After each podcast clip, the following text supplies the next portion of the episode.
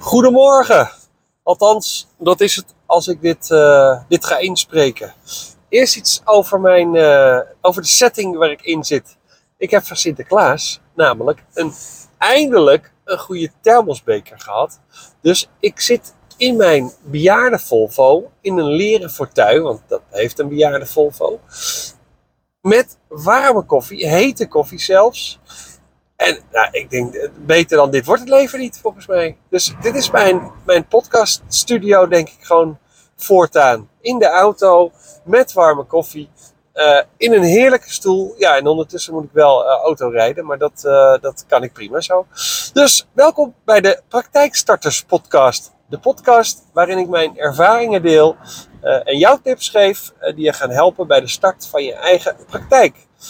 deze week wil ik het hebben over gesprekken bij de bank. En jij denkt, boeien. Of je denkt juist niet boeien, daarom neem ik hem op.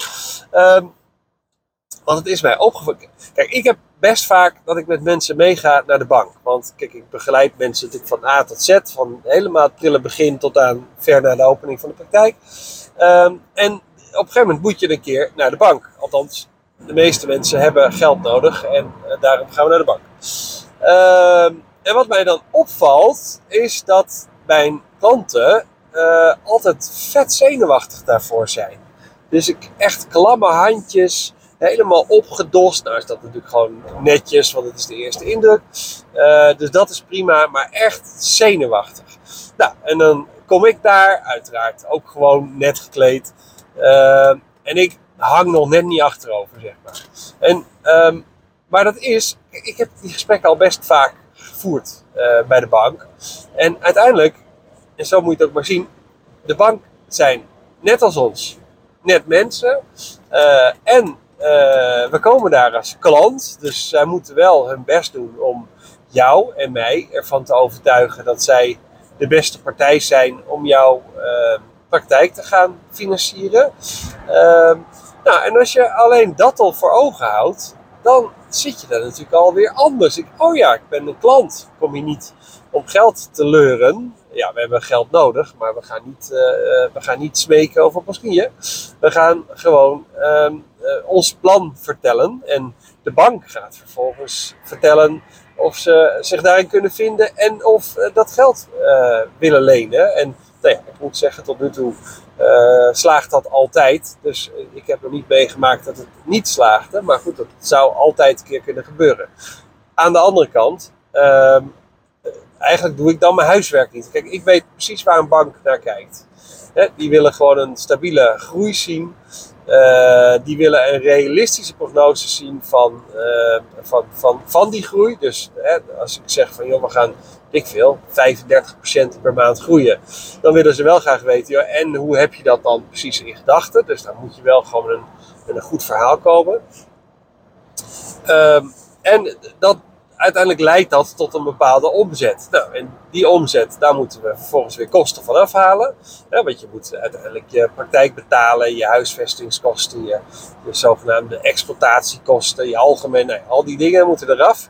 En uiteindelijk moet er geld onderaan de streep overblijven. Nou, en die onderaan de streep, uh, dat mag best in het eerste jaar nog min zijn. Want het is niet heel gek dat een startende praktijk die echt vanaf nul begint, uh, in het eerste jaar meer uh, kosten heeft dan opbrengsten. Uh, en dat geeft ook niks. maar in het tweede jaar is het wel de bedoeling dat je al winst gaat draaien. Dan hoeven dat geen tonnen winst te zijn, maar uh, dat mag best wel een bedragje zijn. Ja goed, maar los daarvan heb je ook nog je geldstroom. Dus wat komt er binnen per maand en wat moet je betalen elke maand? Uh, en daar horen ook bijvoorbeeld de aflossingen van de bank horen daarbij in te zitten. Nou, en daar is een bank ook geïnteresseerd in, want ze willen wel zien dat jij in staat bent om je uh, je leveranciers te betalen en de bank te betalen, wat feitelijk ook een leverancier is. Dus dat is eigenlijk waar ze met name naar kijken. Is het, is het realistisch? Uh, is het haalbaar? En daarnaast hebben ze ook een zogenaamde zorgplicht. Dus dat betekent dat ze jou niet een of andere uh, veel te hoge lening uh, mogen verstrekken. terwijl ze eigenlijk al zien dat je niet in staat bent om dat terug te betalen. Dat, dat is gewoon, nou ja, dat, en daar ben ik het mee eens. Ik, ik heb, vind zelf dat ik die zorgplicht ook heb. Ehm, want uiteindelijk, als het uh, met jou financieel slechter zou gaan uh, na de opening van je praktijk en we hebben er alles aan gedaan, dan voel ik me ook rot. Dan kan ik ook niet slapen, want ik voel me daar verantwoordelijk voor. Uh, dus ook, uh, het gebeurt ook wel eens dat ik in gesprek kom met iemand vooraf, ehm, ja, die gewoon nog niet financieel een sterk genoeg positie heeft om nu al die praktijk te starten. Nou, dan kan het advies zijn van joh, begin alsjeblieft nu met sparen alvast. Dat we een buffertje hebben uh, waarmee we straks dan aan de bank kunnen laten zien. Kijk, er is een, er is een buffer, dus uh, er is rekening mee gehouden. Nou, dat is wat een bank ook graag wil zien. Uh, want ik wil ook dat als die praktijk straks open is en als we hebben ingezet op 35 patiënten en het worden er per ongeluk een keer 30, dat is gelukkig nog nooit voorgekomen, maar ja, je weet nooit, dat je ook dan niet gelijk in de paniek schiet en wel uh, gewoon een tijdje voort kan. Uiteraard gaan we dan ook kijken hoe het anders kan.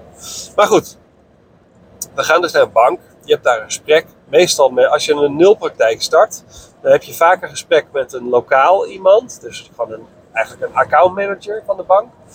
Uh, en als het goed is, blijft die persoon ook jouw contactpersoon richting de toekomst. En meestal uh, zit er een, een, iemand bij die verstand heeft van jouw branche. En in, bij sommige banken noemen ze dat sectorspecialist. En de sectorspecialist, die weet echt enorm veel, in dit geval van mondzorg af. En een accountmanager, dat is vaak iemand die, uh, die wel mensen begeleidt of, of, mensen als klant heeft met uh, medische beroepen. Maar dat kan ook een fysiotherapeut zijn. Of dat, dat, ja, dat kan ook een diëtist zijn. Dat kan ook een huisarts zijn. Dus dat is niet altijd mondzorggericht. En daarom halen ze vaak dan zo'n sectorspecialist erbij. Omdat die echt kennis heeft over de mondzorg. En dus ook goed weet waar zij of hij uh, naar kijkt. En, en, want deze twee mensen samen, accountmanager, sectorspecialist, die moeten straks richting de fiateur. Een fiateur is iemand die jouw lening goed moet keuren. Uh, die moeten namelijk een advies schrijven naar die fiateur. En als zowel de accountmanager als de sectorspecialist erachter staan en zeggen van nou, weet je, wij zien hier gewoon een, een goed verhaal, realistisch verhaal. Het is uh, betaalbaar, het is niet winstgevend, althans niet in het eerste jaar, maar in het tweede jaar wordt het weer winstgevend. En kan deze uh, toekomstige onderneemster of ondernemer, maar in mijn situatie vaker, vaker een onderneemster, uh, haar broek ophouden, zeg maar. Nou, dan zullen zij een positief afgeven naar, uh, advies afgeven naar de fiateur. En de fiateur, dat is dus iemand, ja, ik, ja, ik noem het altijd een beetje gekscherend, van, die zit in een bunker. Nou, die zitten niet echt in een bunker, maar die hebben helemaal geen feeling met jou als persoon. Uh, en of als bedrijf. Dus die krijgen puur de, de business case aangeleverd. Uh, die zullen heel vast wel googlen op jouw naam en dat soort dingen allemaal. Uh, maar die zullen puur kijken naar de situatie. En, en uiteindelijk zijn dat de personen die wel of niet hun akkoord geven. En zolang je aanvraag onder de miljoen zit, dat klinkt dat is echt mega veel geld hoor. Dus bijna al mijn vragen zitten, aanvragen zitten daaronder. Kunnen ze het lokaal afhandelen? Uh, dus dan kan het gewoon op, weet ik veel, als we in de, regio Amsterdam zitten, dan kan het door de fiateur in Amsterdam worden gedaan.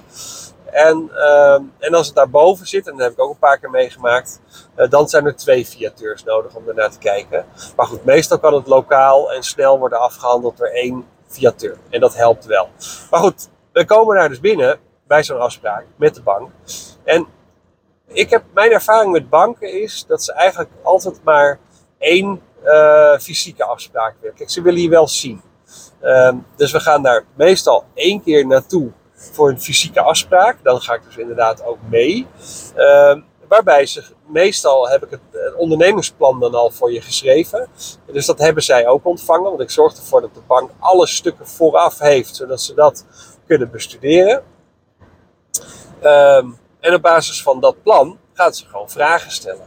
Maar omdat mijn plannen best wel al uitgebreid zijn, uh, krijg ik meestal niet enorm veel vragen terug.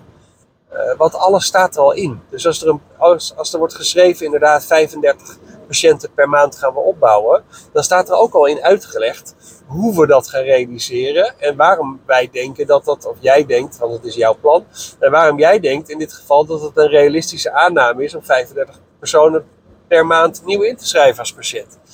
Ehm, nou, dat soort dingen. Er staat inderdaad, de, de geldstromen zijn er terug te zien. Dus kan je inderdaad financieel je broek ophouden? Ben je in staat om op een gegeven moment met de omzet die binnenkomt, en dat is dan inclusief je omzet die je in eerste instantie nog als ZZP'er ook genereert, ehm, de kosten betalen? Nou, en dat is dus alles. En er staat ook, dat wordt allemaal uitgelegd. Dus meestal is mijn ervaring bij gesprekken met de bank dat we gewoon nou, nog net niet met de voeten op de tafel zitten. Maar kijk, ze weten alles al uit het plan. Ehm, dus we kunnen gewoon een open gesprek hebben over, over jouw droom en jouw plan en jouw praktijk. En, maar ja, dat hoef je niet uit het plan te halen, dat weet je uit je hoofd. En uiteindelijk hebben jij en ik met elkaar samengezeten. Dus ik heb de informatie uit jouw hoofd, heb ik alleen maar verwoord. Dat is mijn taak geweest. Um, dus mijn, mijn ervaring is dat we eigenlijk altijd een heel open gesprek hebben bij zo'n bank. En um, nou, dus het gaat heel relaxed toe. Ze vragen ook naar je privésituatie. En joh, heb je een gezin of een relatie, kinderen, dat. En, eh, en hobby's komen voorbij, alles komt voorbij. Dus het is, het grappige is, de mensen die met me meegaan in eerste instantie echt enorm zenuwachtig zijn, tot aan klamme handjes aan toe, uh, die, die lopen altijd het gesprek uit daarna van, ja, was dit het nou? Heb ik me hier nou zo druk op gemaakt? dus ik probeer altijd van tevoren aan te geven. Um, joh, het zijn maar mensen, hè? En uiteindelijk zijn wij ook klanten. Dus wij komen daar uh, uh, om iets. We komen eigenlijk gewoon een offerte opvragen. Het is net alsof je een dental depot binnenstapt en een paar stoelen komt te kijken en zegt: joh, doe mij maar een offerte voor die. En uh, nou, dat is bij de bank hetzelfde. Alleen gaat het nu om een offerte voor geld. Nou, en als, als je aanvraag wordt goedgekeurd, uh, dan krijg je ook een offerte. En dan mag je nog steeds ja of nee op zeggen. Dus we, je, je, hoeft ook niet naar één bank, je kan er ook naar meer. Maar goed, ik merk wel, en dan uh, met name uh, als het gaat om Montigenisten, dat niet alle banken even ver zijn. Dus ik merk dat voor Montigenisten de ene bank eigenlijk dat beter begrijpt, zeg maar, het ondernemerschap van een Montigenist dan, uh, dan de andere bank. Er zijn zelfs een paar banken die willen niet eens financieren. Ja, nou, ik denk, het slaat echt helemaal nergens op. Maar goed, uh, helaas uh, hebben we daarmee te dealen. Nou prima, er is in ieder geval één bank. Er zijn er eigenlijk twee die, die daar wel toe bereid zijn. dus we kunnen altijd naar twee banken om te kijken van joh, wie, wie komt met het beste aanbod. zowel qua kosten uh, en je hebt te maken met afsluitingskosten, of afsluitkosten, weet ik hoe die dingen noemen. En je hebt te maken met rente. Dus wie komt het met de aanbod van dat en onder welke condities? want bij sommige banken mag je bijvoorbeeld uh, niet of heel weinig zelf nog aflossen als je dat zou willen. Nou, anderen die zeggen, joh, je mag tot 10% per jaar extra aflossen. en ik denk, ja, weet je, als als je op een gegeven moment lekker gaat draaien en dat geld staat een beetje niks te doen op je rekening, nou, jou, uh, los lekker af. Hoe eerder je van die lening af bent, hoe beter. En uh, nou ja, dus dat, dat is wel waar je naar kijkt uh, om te beoordelen of jij, en nogmaals, jij bent de klant, met een bank in wil gaan. En daar mag je ook gewoon eisen in stellen en zeggen van joh, dit is, dit is wat ik wil. En, dus dat hoort er ook bij. Dus, dus, dus geen zenuwachtig gedoe meer vanaf nu. Uh, vanaf nu gaan we gewoon hartstikke relaxed naar de bank toe. Uh, voeten op tafel en uh, zeggen van joh, ik, en gewoon een instelling hebben, ik ben de klant en ik kom bij jullie een offerte opvragen. Nou, en jullie mogen een offerte aanbieden en daarna mag ik bepalen of ik dat wel of niet ga doen. Dus, dat is de bank. Nou, dat wilde ik vandaag meegeven. Banken zijn dus niet spannend, het zijn gewoon mensen en die zijn geïnteresseerd in jou als persoon en in jouw praktijk en dat is waarom we erheen gaan. En ik denk, nou, laat ik, laat ik dat eens even uit de lucht halen. Want uh, nou ja, ik merk gewoon dat er veel spanning altijd in zit. En ik hoop dat ik uh, met deze podcast uh, die angst een beetje heb weggenomen. En mocht je die angst toch hebben, ik ga sowieso met je mee. Dus dan haal ik hem wel weg als we er zijn. Nou, dat was het voor deze week. Ik hoop dat je er wat aan hebt gehad. En ik spreek je volgende week weer. Doei!